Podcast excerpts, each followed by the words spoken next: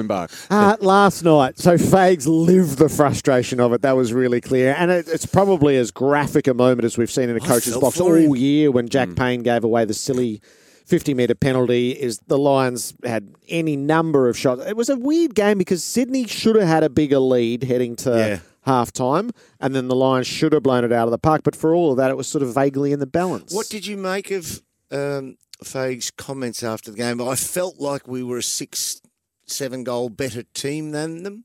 We had more opportunity, but it, it almost didn't take into account. And he said, with respect to Sydney, who have a real go, it almost didn't take into account that they had uh, 10 repeat inside 50s in the second quarter, first half of the second quarter. And it reaped only one goal, one. I, I thought that was their moment. We felt that was their moment then and there. That they could have, they could have put up a twenty point ish lead in that time. They didn't. They defended well, Brisbane, and that was their chance. That was their shot to change the style of the game that Brisbane were going to throw at them. Sydney had their own ill discipline, though. They had their own issues with free kicks and 50s against it. So he could easily have made that, well, which he did, John Longmire, in the aftermath as well, because it was the same as last week. Those free goals from free kicks came back to get them again. I was really disappointed in the light free kick from Tom Papley in the centre circle, just a draped hand over the shoulder, one possession out wide, bang goal, and yeah, it just. I think I've given away more free kicks than anyone in the history of the game, um, but I tried to get value for money. So if they got up, they might have been a little cloudy as to the next target. That was a nothing free kick. And it was like, I want to be angry. I want to do something to you, but I'm not allowed to. But I'll just give you what a draped hand a- around the neck. That's nothing. You just risk too much money these days. You, know what I mean? You just can't do it. just can't. But I think what Fages was referring to was they kicked. They had 11 more scoring shots in the end. Yep. And I think Zach Bailey did kick two, three, uh, and missed a couple from sort of in front. He could have really sunk the slipper in. But the game, as it was on Thursday night, it's a game of momentum now. And if you mm. don't take your chances when you get that momentum, and I mm. reckon it's probably formed over the last 18 to 24 months in footy, that it's so much more difficult to stop momentum than 10 years ago. That's that's worth a, a- a mini discussion on another time. The momentum game. Why do we get so many momentum swings more so ever than, than ever before in the history of our game? Momentum is everything in a game, and with two teams at different ends of the ladder, when they come out, the bad team who's won one for the year or two for the year will get their 20, 30 minutes of momentum swing. How does that happen now? It used to be if you were 16th team on the ladder playing first, you never got momentum. You might have got a couple of goals, but you never had momentum. How do they get it? I, don't know. If if someone knew and did a study on hmm. it, I think many of people have tried to study Is it the momentum over the years. 666 helps or? Well, the the way that you've got to set up now, and coaches have gone away from throwing extra numbers behind the ball and and things like that. So, but I think where it really comes from is equalisation, and the competitions has got more equal than probably what it's ever been the last twenty four months, and. You see a team on the bottom of the ladder can come out and beat a team pretty much on the top of the ladder. So it's an interesting time, and uh, we played Port Adelaide Thursday night, and they're the hot team at the moment, but it's June, so who knows what it's going to look like in September. But so this year, already put a rider on it.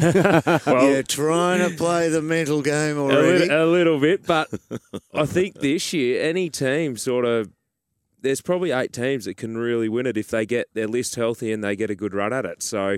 Uh, we're outside the eight, so maybe there's a team or two inside the eight that can't win it because I'm factoring us into it. Um, we'll just good. we'll wait and see, but it feels as open as it's ever been. And you know, you go to the bottom of the ladder where North Melbourne and po- possibly throw out West Coast, but North Melbourne the last month they could have won any of those four games, Mm. and they've been playing really good football. So I think it's exciting for the fans. And the Mighty Hawks, they're winning games. You must be kicking yourself that you left. they are playing well though. they are. They're, having a Uh, go. they're playing to what they want. That's their style. But anyway, that's another story. Yep. So it, would have been a big week at Brisbane, as you can't have two senior players. One, uh, one a real fabric player, and the other brought in sort of purpose built in Rich and, and Gunston. I feel like we sort of lived that with Fags a bit last night. Is this is sort of high end stress while they grapple. They know they're in the premiership window and they're not playing the footy that they expected to for the time being. Uh, and that sort of was etched all over his face. Yeah, it would have been an interesting week because I think as a coach, and Ken's doing a little bit of it now with Jonas and then Burton. But as a coach, the last thing you want to be doing is dropping those fabric players or players that have had a decorated career.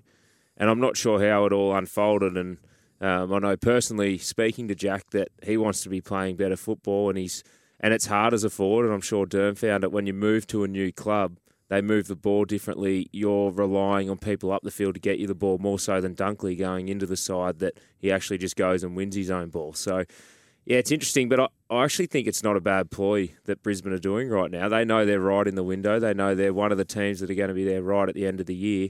If they can get Jack firing, get him fit, uh, and inject him late in the season, then that's going to be a huge bonus for them. But probably what I was most impressed with last night with Brisbane, when you see a couple of older blokes come out, you see a couple of younger blokes come in, and uh, I thought Fletcher was really impressive, and if he can get going, and he looks like a forward of centre player on the wing more so than a back of centre player, so he can influence. And he, he's exactly. We made mention of this. He's exactly what they need for the future. Someone who runs the lines because they've they're they're almost overstocked with beasts who will win the ball for you at stoppage in tight. They need people who can run past. Yeah, and then you get is it Coleman off? Was it's Yeah, Coleman, isn't Coleman. it? Coleman Yep. off the back line. He was super impressive last night, but uh, the other one was Lohmann. Yep. Mm. Yeah, and I just thought he added a different dimension to their forward line. He had a little bit of grit in him. You saw every time Sydney made a mistake, he was the first one over. Had a little bit of Derm in him, I think. Yeah, yeah. But Thought he missed set shots. Did he? he did miss set shots. So did he have a bit of you in him, or Oh, I didn't say. no? But I, I, you lose a couple of older blokes, but they certainly inject some energy and some spark into that side, and they just looked like a different side. Are we right? Can we gloss over the fact that the two players walked in and said, "Don't pick me this week. I'm I'm not up to it." I mean, is that you two play that you still? I play? never fell Like, for it. I Is never, that- is I that- never bought in. Has I that never ever bought it. No. ever happened before? I I was on with Dwayne during the week, and I said, "What are the odds? Never in 120 years of AFL football have we had a player go to the coach and go, "Look, I'm not going real well. Yeah. You should drop me. I've played 250 so far, but you should drop me. What are the odds getting two? Just do it in the one week and." Not prompting each other. It, it was never on the plate. I sort of look at tho- both of those guys, especially Jack, and I, I see a guy immense pride of performance. Like you don't achieve what he's achieved if you don't have self confidence, self belief, and the ability to back yourself in, even when times are apparently at their darkest. I just couldn't imagine him going in and saying, "Fags, not for me this Well, week." it, it's it was a lovely way of the coach to take the hit for a nice letdown of two wonderful, wonderful players at this stage of their career to have them dropped out of the team, and and it made sense, even though even though it, they were dropped.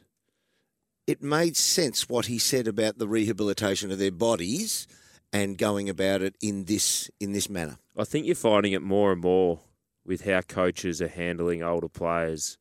Um, and they don't necessarily have to be a year or two from finishing, but even sort of from 26, 27 onwards, that the old adage was you drop, you go and play hmm. twos and you work your way back into the form.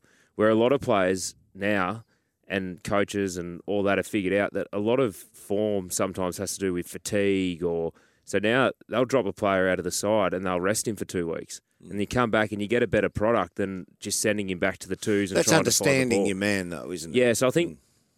they haven't said it publicly like that, but I think that's how coaches are going along the lines of if we can get him out, rest him, mm. get some sp- maybe his speed's dropped off a fair bit because he is fatigued or little nuances that we don't understand about every individual, and you get that right, then you see a better product. So we we discussed Daniel Rich last night, and to me, it's at this stage a wonderful, wonderful competitor, brilliant kick of the footy. But he's a kicking defender. He's not a he's not a defending type backman. So his spot will go to Keidyn Coleman, and as long as Keidyn Coleman stays fit, I can't see Daniel Rich. Two of those similar style players in the back line. Gunston's the interesting one because he's never been purely explosive, but he's clever, he's smart, he marks the ball, he can get on a lead. Now, what you have with with Brisbane is two key forwards, six foot six, who play not like your typical bear in the square key forward. They lead up the ground. Daniher loves running towards the ball carrier and running little arcs and the likes, but he's a leading forward. He plays like a six foot two um, uh, key forwardish type. And he likes to jump and all those things. Hipwood likes a one out and likes to lead into positions. Do you think of how many times last hmm. night he led to position to receive the ball without contact.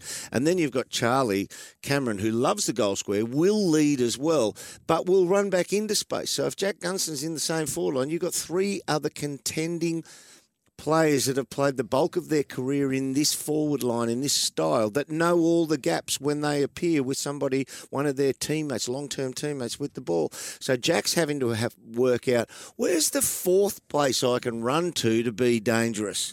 And he probably is going there, but they ain't kicking it there.